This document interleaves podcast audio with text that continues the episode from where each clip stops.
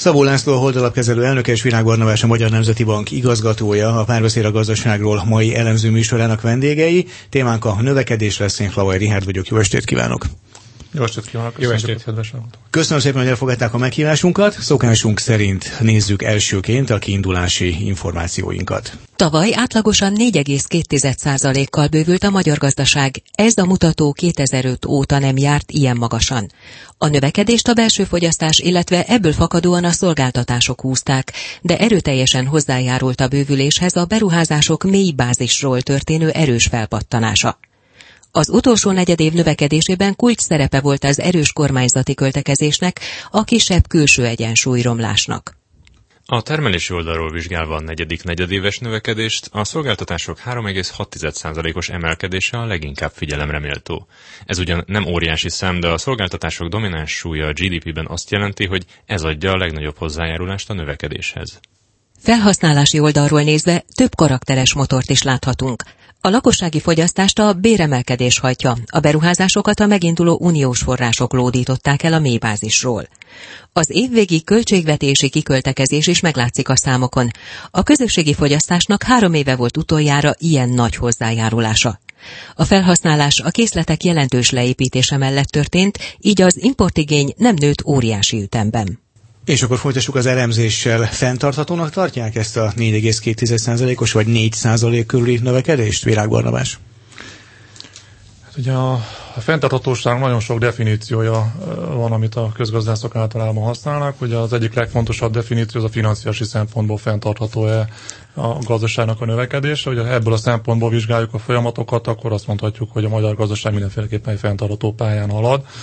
Ugye, hiszen az elmúlt időszaknak, az elmúlt 4-5 évnek ugye az volt a legfontosabb eredménye, hogy egy pénzügyi szempontból egy sikeres stabilizációs periódust tudhatunk magunk mögött. Ugye azt láthatjuk, hogy a külső finanszírozási helyzet a gazdaságnak az stabil, ugye a folyófizetési mérleg egyenlegünk az tartósan egy többletet mutat, de közben a költségvetést is sikerült ugye rendbe tenni.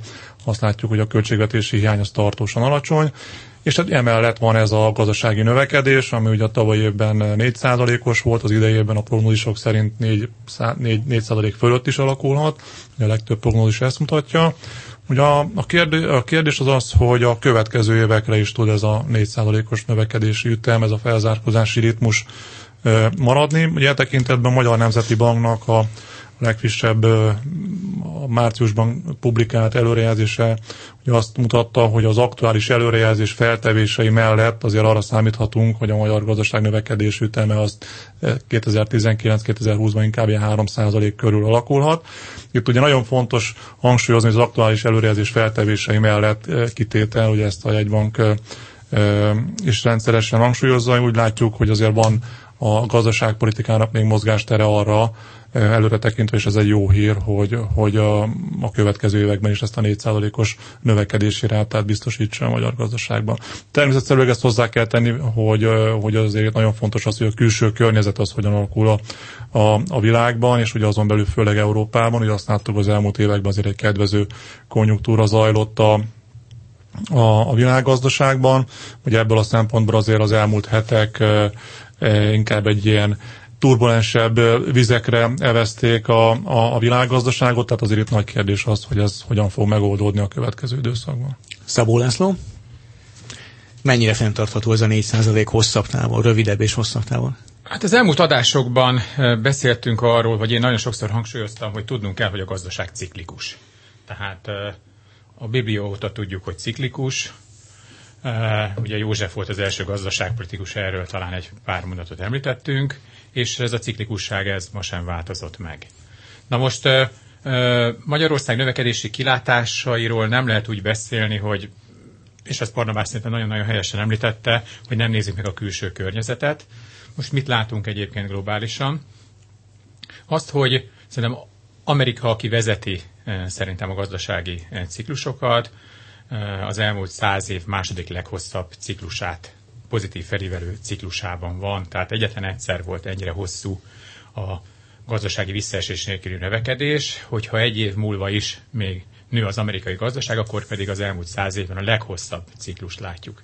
Most, aki hisz a ciklusokban, És látja egyébként, hogy micsoda áldozatokat kellett hozni ennek a ciklusnak a fenntartásáért, tehát a növekedő fázisának a fenntartásáért.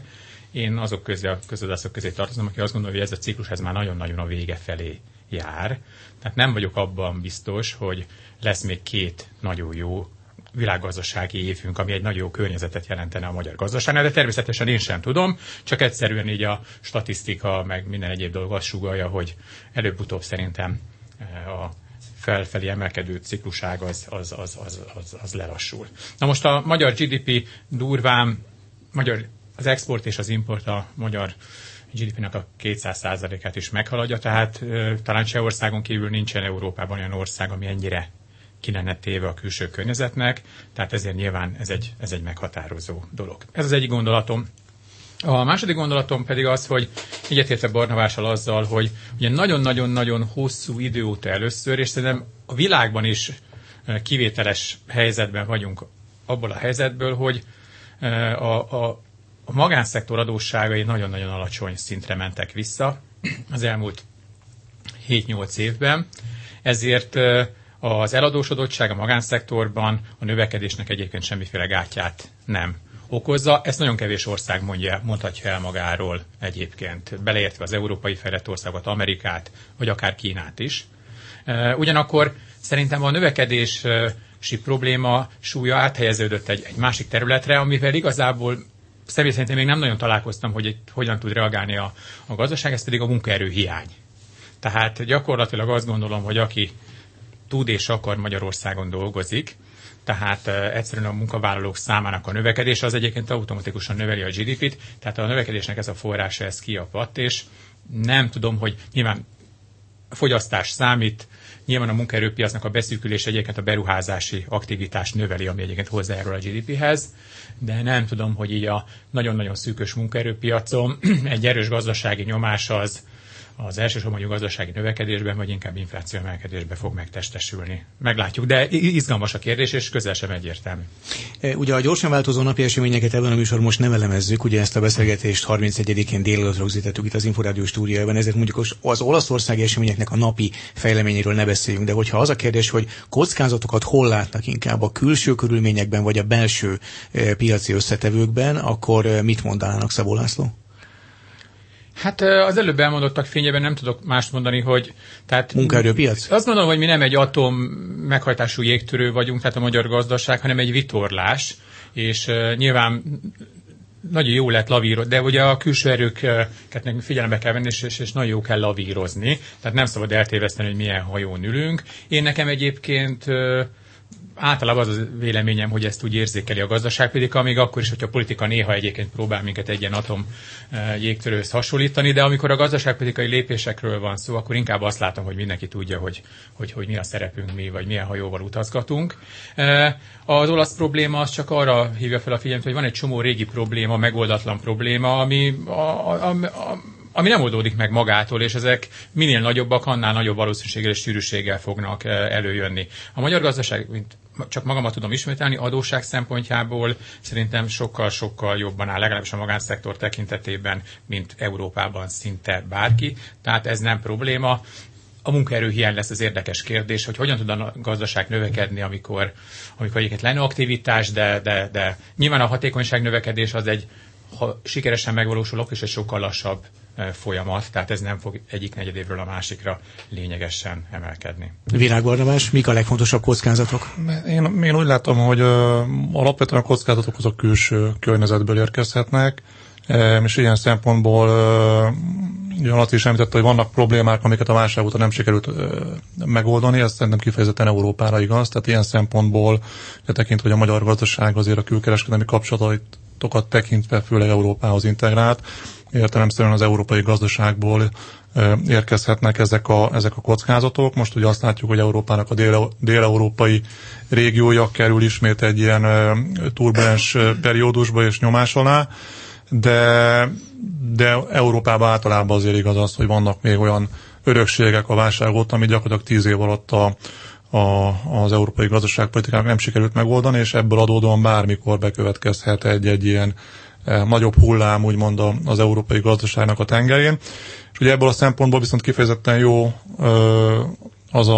az elmozdulás, amit az elmúlt időszakban láthattunk a magyar gazdaságnak a stabilitási pozícióiban. Ugye én azért kezdtem ezzel, mert azt gondolom, az a gazdaságpolitikának ez a legalapvetőbb feladat, hogy ezt a stabilitást biztosítsa a gazdaság számára, és ilyen szempontból a magyar gazdaság most teljesen más ligában szerepel, mint ahol mondjuk 10 évvel ezelőtt voltunk. Tehát ugye 10 évvel ezelőtt a válság egy olyan környezetbe ért a magyar gazdaságot, amikor nagyon magas külső eladósodottság, magas költségvetési hiány, jelentős belső devizaadósságok jellemezték a gazdaságot. Ilyen szempontból, hogyha megnézzük a jelenlegi helyzetet, hogy azt látjuk, hogy gyakorlatilag a devizaadósságokat sikerült a magánszektorba teljesen kivezetni, hogy a költségvetés egyenleg, fizetési mérleg egyenlege rendben van, adósságmutatóink folyamatosan csökkennek, tehát sikerült visszakerülni abba a mezőnybe, ahol egyébként korábban is gazdasági szempontból tartoztunk, ugye a stabilabb visegrádi gazdaságok közé. Ugye Laci sokat említette a belső kérdéseket, és azonban is a munkaerőpiacnak a helyzetét. Én a belső növekedési faktorok tekintetében én sokkal inkább lehetőségeket látok még a magyar gazdaságban, mint kihívásokat. Értelemszerűen ez alapvetően a gazdaságpolitikának a feladata lesz, hogy ezeket a lehetőséget egyébként realizálja is. De egyébként mit gondol a munkaerőhiányról? Szabó László azt mondta, hogy az egyik legfontosabb kockázatnak a külső tényezők mellett ezt látja a növekedés oldalán. Ő mit gondol? Én azt gondolom, hogy ezt egy aktív menedzseléssel ugye ezt a problémát ezt lehet kezelni. Tehát a munkaerőhiánnyal azt azért tegyük hozzá, nem csak Magyarország szembesül, hanem egyébként a régió valamennyi országa, és sőt, kiterjeszthetjük egyébként a fejlettebb nyugat-európai országok is szembesülnek a munkaerő hiánnyal. Tehát én azt gondolom, hogy ez nem csak egy magyar specifikus kérdés. Ugye a megoldások nálunk, én azt gondolom, hogy 2 irányban kell gondolkodni, ami én azt gondolom, ennek az első pillére már el is kezdődött, ugye ez úgynevezett bérkonvergencia, tehát egészen egyértelműen látható az, hogy ugye nagyon sok magyar munkavállaló például külföldön vállal munkát, mondjuk akár Ausztriában a határ mellett, annak egy fontos hajtó ereje az, hogy jelentős bérkülönbségek alakultak ki egy viszonylag szűk földrajzi régión belül. Értelemszerűen akkor inkább mindenki azt választja, hogy 2-3-szor magasabb osztrák béren vállalja el ugyanazt a munkát, amit egyébként itthon is megtehetne. Tehát ilyen szempontból kulcskérdés az, hogy a bérek felzárkózása az tovább folytatódjon, és a béreknek a vásárlóértéke az jelentős mértékben emelkedjen. Azt gondolom, hogy ez egy aktív bérpolitika, tehát ez részben piaci alapon is történik, hiszen ugye látjuk azt, hogy a cégeknek egyre többet kell fizetni azért, hogy munkavállalókat találjanak, de ehhez egy aktív bérpolitika és egy adópolitikával párosulva ezt a folyamatot lehet jól menedzselni. A másik pedig hát alapvetően ugye a technológia adta lehetőségeknek a kihasználása, és szerintem igazából ez a legstrukturális szempontból a legnagyobb lehetőség a magyar gazdaságban, hogy egy technológiai forradalomnak a küszöbén, vagy már az első fázisában áll a világ, föl kell készíteni a hazai vállalkozásokat arra különböző eszközökkel, hogy képesek legyenek a munkaerőt úgymond tőkével és új technológiákkal helyettesíteni, modernizálni a tőkeállományt, a robottechnológiát, a digitális technológiát minél nagyobb arányban alkalmazni, és akkor ugye egyszerre lehet a gazdaságban egy termelékenységugrást elérni, és közben a teljes foglalkoztatás, vagy a foglalkoztatási mutatóknak egy kedvezőbb szintjét megtartani. Szabó László, ez lesz a megoldás munkaerőhiányra? Elfogadható ön szerint ez a megoldás javaslat? Vagy csomag? Nyilván, hogy a magánszektor egyébként racionálisan fog viselkedni és normális válaszokat fogadni már, ahol ez létezik. Tehát azt gondolom, hogy egy beruházási felívelésnek nincsen jobb ágyazata, mint egy munkaerőhiány, hiszen nyilván, hogyha valaki meg akarja oldani a problémát, akkor ahol lehet, ott gépesíteni kell. Az a nagy kérdés, hogy mi van azokkal a szektorokkal, amelyek egyébként ezt nem túl könnyen tudják megcsinálni, főleg mondjuk a szolgáltató szektorban. Az egy érdekes problémát fog majd felvetni, szerintem így középtávon, hogy nyilván mondjuk a nagyobb marginű külföldi, például autóipar, tehát amikor a Audi motorokat gyártják, ott igazából a munkabérköltség jóval kisebb, mint mondjuk egy kevésbé hatékony kis- és középvállalkozásnál. Tehát azt gondolom, hogy egyébként a munkaerő az vándorolni fog, tehát országon belül is nyilván az lenne jó, hogyha külföldről is jönnének haza a magyar munkavállalók, de egyébként pont abból a kis- és középvállalkozói szektorból, amelynek a hatékonysága szinte fele akkora, mint a nagy külföldi cégek, fogja a munkaerőt egyébként elszívni, ami egyébként nagyon sokáig a magyar gazdaság működik, a favorizált eleme volt. Tehát nem lehet olyan kompenzációkat ennek a szektornak adni, ami a munkaerő kiszívását kompenzálni tudnák. Nyilván ez nem egy országspecifikus makrogazdasági dolog, de ez egy érdekes gazdaságpolitikai kihívás lesz, hogy hogyan lehet ezt a számomra megállíthatatlanak tűnő jelenséget tompítani. Hogy látják a kormány mozgásterét, hogyha most a növekedés szempontjából, a gazdaságpolitika alakítása szempontjából nézzük? Beszéltünk külső körülményekről, belső tényezőkről, kockázatokról, támaszokról. A most megalakult új Orbán kormánynak a mozgásterét hogy látják? Szabó László? Én azt gondolom, hogy sokat beszélünk az elmúlt adásokban, hogy szerintem mit csinált a kormány, MNB jól, rosszul, stb. Én azt gondolom, hogy egy ilyen konjunkturális fázisban, tehát hogy lehet, hogy nagyon jó pofán hangzik, hogy 2% körül van a hiány, de alacsonyabb hiányt kellett volna csinálni. Tehát én azt gondolom, amikor a gazdaság egy magas hőfokon ég, akkor a 2%-os államháztartási hiány az sok. Mert mi lesz akkor, amikor nagy baj lesz? Tehát akkor nyilván nem 2,2 lesz. Tehát én azt gondolom, hogy lejjebb kell vinni a hiányt, amíg a jó időszakok élnek.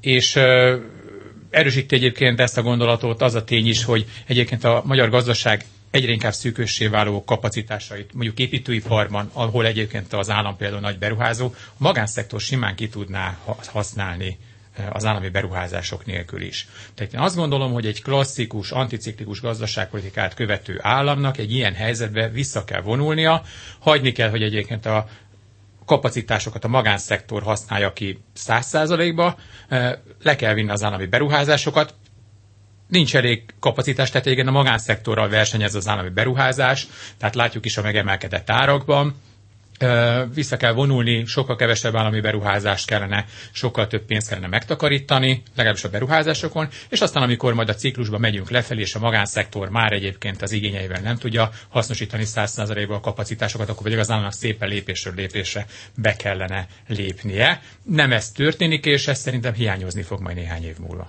Virág Barnabás? Itt, ugye ezt már többször hangsúlyoztam, én azt gondolom, hogy a gazdaságpolitikának tovább is az a legalapvetőbb feladat, hogy a stabilitását biztosítsa a magyar gazdaságnak, és utána azt, hogy a növekedés szempontjából milyen lehetőségei vannak.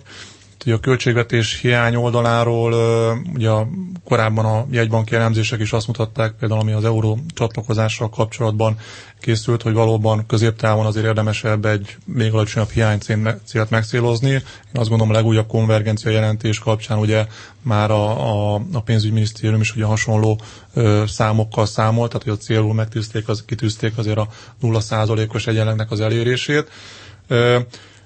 Ugyanakkor én azt is látom, hogy a növekedési impulzus szempontjából nagyon számít az is, hogy milyen szerkezetben történik, tehát milyen szerkezetben nyilvánulnak meg a különböző gazdaságpolitikai eszközök, és e tekintetben én továbbra is azt gondolom, hogy azért van lehetőség arra, hogy a gazdaságnak ugye növekedési többletet, vagy a növekedési impulzust adjon a gazdaságpolitika. Ugye csak néhány elemet szeretnék ugye ezzel kapcsolatban említeni. Én általában azt gondolom, hogy egyébként van egy autonóm növekedési tényező, ami alapvetően belülről érkezik majd a magyar gazdaságban, ez pedig a lakossági fogyasztásnak a növekedése, amit ugye már mai nap is, vagy a legutóbbi adatokban is azért elég egyértelműen láthatóak, de ez a folyamat, ez a következő időszakban is tovább fog folytatódni, tehát ez azt gondolom mindenféle gazdaságpolitikai változtatás nélkül ez a folyamat, ez továbbra is egy növekedési bázist fog adni a magyar gazdaság számára. És akkor ugye emellett pedig a kérdés, amit a Laci is föltett, hogy például hogyan lehet a hazai kis- és középvállalatok esetében ezt a tőke modernizálást mondjuk elősegíteni. Itt én azt gondolom a legfontosabb korlát az a méretgazdaságosság, tehát hogy alapvetően értelemszerűen, hogy valaki egy technológiai fejlesztést azt végre tudjon hajtani, azt szükség van egy kritikus vállalatméretre, tehát értelemszerűen mondjuk egy 2, 3, 4, 5 fős cég az kevésbé érdekelt abban, hogy a munkaerőt robotokkal vagy egyéb új technológiában helyettesítse, de mondjuk egy 40-50 fős cégnél ez már sokkal inkább kérdés lehet. Tehát ilyen szempontból szerintem a következő időszaknak az egyik ilyen potenciálja, amiről a növekedést azt, és úgy általában a termelékenységet a gazdaságban emelni lehet, az pontosan ez a rendkívül elaprózódott vállalat szerkezetnek a a megváltoztatásra, ami egyébként hazai KKV szegmensben látható, tehát egyébként nagyon kevés országban látható, hogy azt mondanám, hogy inkább a dél-európai régióban látható hasonló vállalat szerkezet, de hát az ugye megint ugye nem a magas termelékenységű vállalati szegmenshez sorolható. Én azt gondolom, hogy az elmúlt időszak az arról szólt, hogy munkaerőpiacon be tudtuk azt bizonyítani, hogy korábban olyan nagyon fontos sarokkövek, amikhez azt mondom, hogy nagyon kevesen mertek legalábbis gazdaságpolitika oldalról hozzányúlni, tehát hogy az alacsony aktivitás problémáit azt valamilyen módon kezeljük és tartósan emeljük meg a foglalkoztatási mutatókat. Azt gondolom, hogy ez megtörtént az elmúlt 7-8 évben. Most ugyanez ez a kihívás a következő időszakra a KKV szegmens kapcsán az, hogy ugye Laci mondta, hogy ugye korábban nem nagyon fókuszált erre a szegmensre a gazdaságpolitika ilyen módon, de itt valóban most ez egy olyan lehetőség, amit viszont most meg kell tenni, mert enélkül a magyar gazdaság felzárkózási pálya az nem tud olyan szemben megvalósulni, mint ahogy egyébként szeretnénk. Egy mondatot tennék hozzá, hogy egyébként valószínű, hogy a munkaerőpiacnak a javulása, a magasabb bérek, azok automatikusan egyébként ezt az önfoglalkoztató, kényszervállalkozói réteget úgymond pozitív oldalon felszámolják, tehát egyébként ezek a statisztikai torzítások is majd szépen kijönnek a rendszerből. Nyilván attól még a probléma egyébként adott. Ugye egy kormánynak nem csak gazdaságpolitikája van, de minden hat nyilván a gazdasági teljesítményre. Az, hogy ez a kormányzati ciklus a demográfiai fókuszú lesz, ugye Orbán Viktor miniszterelnök ezt mondta a kormány megalakulása előtt is, már többször hangsúlyozta. Ez mit jelenthet gazdaságpolitikai szempontból? Mire számítanak? Mit gondolnak? A piac mire számít? Szabó László? Hát, nézd, tehát a demográfia az egy nagyon-nagyon hosszú távú dolog. Tehát nyilván munkaerőpiaci hatása ennek most nem lesz 4 éven belül. Nem, tehát nyilván, tehát én azt gondolom, hogy mondjuk ezt a ciklust, mármint a gazdasági ciklust, ez érdemben nem fogja a befolyásolni. Nyilván a transzfereknek a mérete és az iránya az valamennyire számítani fog, de ettől gazdaságpolitikai fordulatok nem lesznek. Én ezt már korábban is több műsorban hangsúlyoztam, tehát a hosszú távú dolgok mellett ugye nyilván rövid távú dolgok is, tehát a keresetek emelkedése az a külföldi munkavállalókat egyébként, mármint a külföldön dolgozó magyar munkavállalók egy részét visszacsábítja, ugyanakkor azt gondolom, hogy egy olyan konszolidált politikai közbeszéd, úgymond normális országképet kell kialakítani, hogy mondjuk szerintem a jövő szempontjából nagyon-nagyon fontos elit, tehát a jó gimnáziumokba végzett egyetemisták azok ne egyre nagyobb számba külföldre menjenek tanulni, mert lehet, hogy egy részük visszajön, de nyilván ott már az esélyeink romlanak. Ez sokkal-sokkal rövidebb távon befolyásolja a magyar gazdaság középtávú kilátásait, de egyébként a hosszú távú demográfia dolgok. Ez persze nem azt jelenti, hogy a demográfiával nem kell kezdenünk valamit, mert az azt szerintem nyilván hosszú távon a legeslegfontosabb kérdés. Virág Barnabás? Igen, tehát én azt gondolom, hogy hosszú távon valóban a demográfia határozza meg nem csak egy gazdaságnak a hosszú távú fenntarthatóságát, hanem úgy általában egy nemzetnek hosszú távú létét. Tehát ilyen szempontból azt gondolom, a miniszterelnök úr kijelentése egy szimbolikus üzenet, ami azt gondolom, hogy a gazdaságpolitikának nagyon sok szeletét fogja még a következő időszakban is érinteni. Ugye az irányokat azért láttuk az elmúlt években, tehát ugye egyrészt az adórendszeren keresztül van egy elég erős demográfiai intézkedéscsomag, ugye másrészt ugye az otthonteremtésen keresztül, tehát látható, hogy ezek a pillérek a gazdaságpolitikának az egyes területei már a korábbi időszakban is elég markánsan beépültek. Szerintem egyrésztről számíthatunk arra, hogy ezek a lépések egyre szélesebb szegmensekben fognak megjelenni, tehát például mondjuk az infrastruktúra fejlesztés esetén mondjuk az óvodáknak, a bölcsödéknek a fejlesztésében, illetve azok a meglévő pillérek, akár az adórendszerben, akár az otthonteremtésben, azok továbbra is akár további bővítésre is kerülhetnek. Ugye valóban, tehát hogy a demográfiai folyamatok, ez megint nem csak egy magyar specifikus jelenség, ugye általában a fejlett világban, de most nem csak a fejlett világban, a fejlődő országban is azért egy ilyen süllyedő, romló fázisba kerültek az elmúlt időszakban, és kulcskérdés, hogy ezeken az egyes gazdaságok hogyan tudnak változtatni. Ugye nem csak a gazdasági növekedés szempontjából, de ha belegondolunk, akkor hosszú távon mondjuk a nyugdíjrendszerek, vagy úgy általában a költségvetés finanszírozhatósága szempontjából is kulcskérdés, hogy ezek a folyamatok megtörténjenek, tehát értelemszerűen ez nem a következő 4 év gazdasági növekedését fogja érinteni, de mondjuk a 20-30 év múlva pénzügyminisztereknek a döntési lehetőségét nagyban fogja befolyásolni. Lesz egy külön műsorunk, amikor az Európai Uniós forrásokról beszélünk. Beszéltünk is már a sorozat első fázisában is erről, de azért egy-egy mondatot beszéljünk most is erről. Ugye változni fog valamilyen szinten mindenképpen a 21-ben kezdődő új uniós ciklusban a pénzeknek, a kohéziós pénzeknek az elosztása. Ez jelente önök szerint érdemi kockázatot a magyar növekedésre hosszabb távon, Szabó László? Én úgy látom, hogy a magyar kormánynak a tárgyalási pozíciója az úgy épül fel, hogy ugye kétfajta kihívás jelenik meg mondjuk a magyar kormányzat előtt. Egyrészt az Európai Uniós forrásoknak a számszerű csökkenése, másrészt különböző politikával összefüggő objektív vagy szubjektív tényezők bevitele a rendszerben, ami mondjuk azokat az országokat, ahol húzogatják az Európai Unió bajszát, akkor ugye ezeket majd ott lehet ezzel revolverezni. Most nem akarok ezzel állásfoglalni, hogy kinek van ebben igaza, de tény, hogy ez a kettő dolog ez megjelenik az Európai Unió javaslataiban. Most én azt látom, hogy a magyar kormánynak a stratégiája az, hogy az utóbbiakat azokat próbálja elkerülni, és inkább azt mondja, kapjunk kevesebb pénzt, de egyébként azokat kapjuk meg mindenféle politikai, demokrácia, feltételek nélkül. Tehát én arra számítok, hogy ha ez a stratégia ez bejön, akkor érezhető csökkenést fogunk elszenvedni az Európai Uniós támogatásoknak a méretében. Virág Barnabás? Úgy látjuk, hogy azért ez a kérdés ez túl van dimenzionálva jelenleg Magyarországon, tehát úgy általában az EU forrásoknak a kérdésköre. Ugye valóban most még egy alkú folyamat zajlik, ugye a tekintetben, hogy 2021 után a régiós országok mekkora Európai Uniós forrásokra számíthatnak. Ugye ennek az alkú folyamatnak valahol az elején, közepén vagyunk, tehát én azt gondolom, egyelőre elég bizonytalan erről bármit mondani.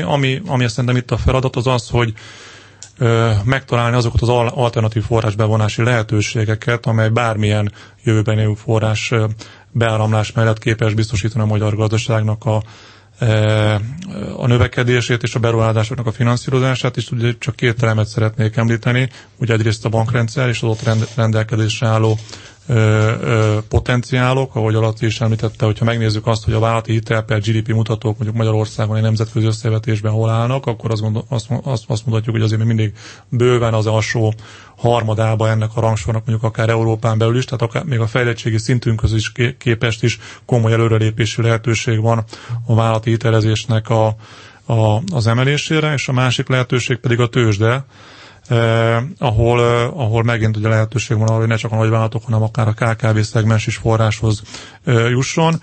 És ami finanszírozási szempontból pedig jó hír, hogy vannak belföldi megtakarítások. Tehát ugye olyan helyzetben van most a magyar gazdaság, hogy alapvetően nem külső forrásokból finanszírozza magát, hanem belső megtakarításokból, tehát a háztartásoknak a megtakarítási hajlandósága az nagyon nagyot emelkedett az elmúlt években. Tehát igazából a kulcs az, én azt gondolom, a 2021-es időszakig, függetlenül attól, hogy az EU forrásoknak mekkora összegeihez fog hozzájutni 2021 után a magyar gazdaság, hogy olyan helyzetbe kerüljön mind a bankrendszer, mind a tőzsde, hogy hatékonyan tudja ezeket az egyébként belföldön rendelkezésre álló megtakarításokat, amik egyébként azt gondolom a lakossági jövedelmeknek, a lakossági bérszínvonalnak az emelkedésével tovább fognak növekedni, tehát hatékonyan tudja ezeket majd allokálni azon vállalkozások számára, akiknek egyébként meg szüksége van a finanszírozásra, a beruházásokhoz. Szabó László, egy mondatban? Akkor inkább nem kezdem el, mert ez nem egy mondat. Szabó László holdalapkezelő elnöke és Virág Barnabás, a Magyar Nemzeti Bank igazgatója voltak a mai műsor vendégei. Hallgatunk ezt a beszélgetést felvételről, hallották a felvételt. Természetesen 30-án délelőtt rögzítettük az Inforádió stúdiában. Köszönjük, hogy elfogadták a meghívásunkat. Köszönjük a lehetőséget. Köszönjük a meghívást. A műsort az Inforádió YouTube csatornáján is visszanézhetik. A főszerkesztő Módos Márton nevében is búcsúzik a szerkesztő műsorvezető Klavári Richard. Minden jót, viszonthallásra!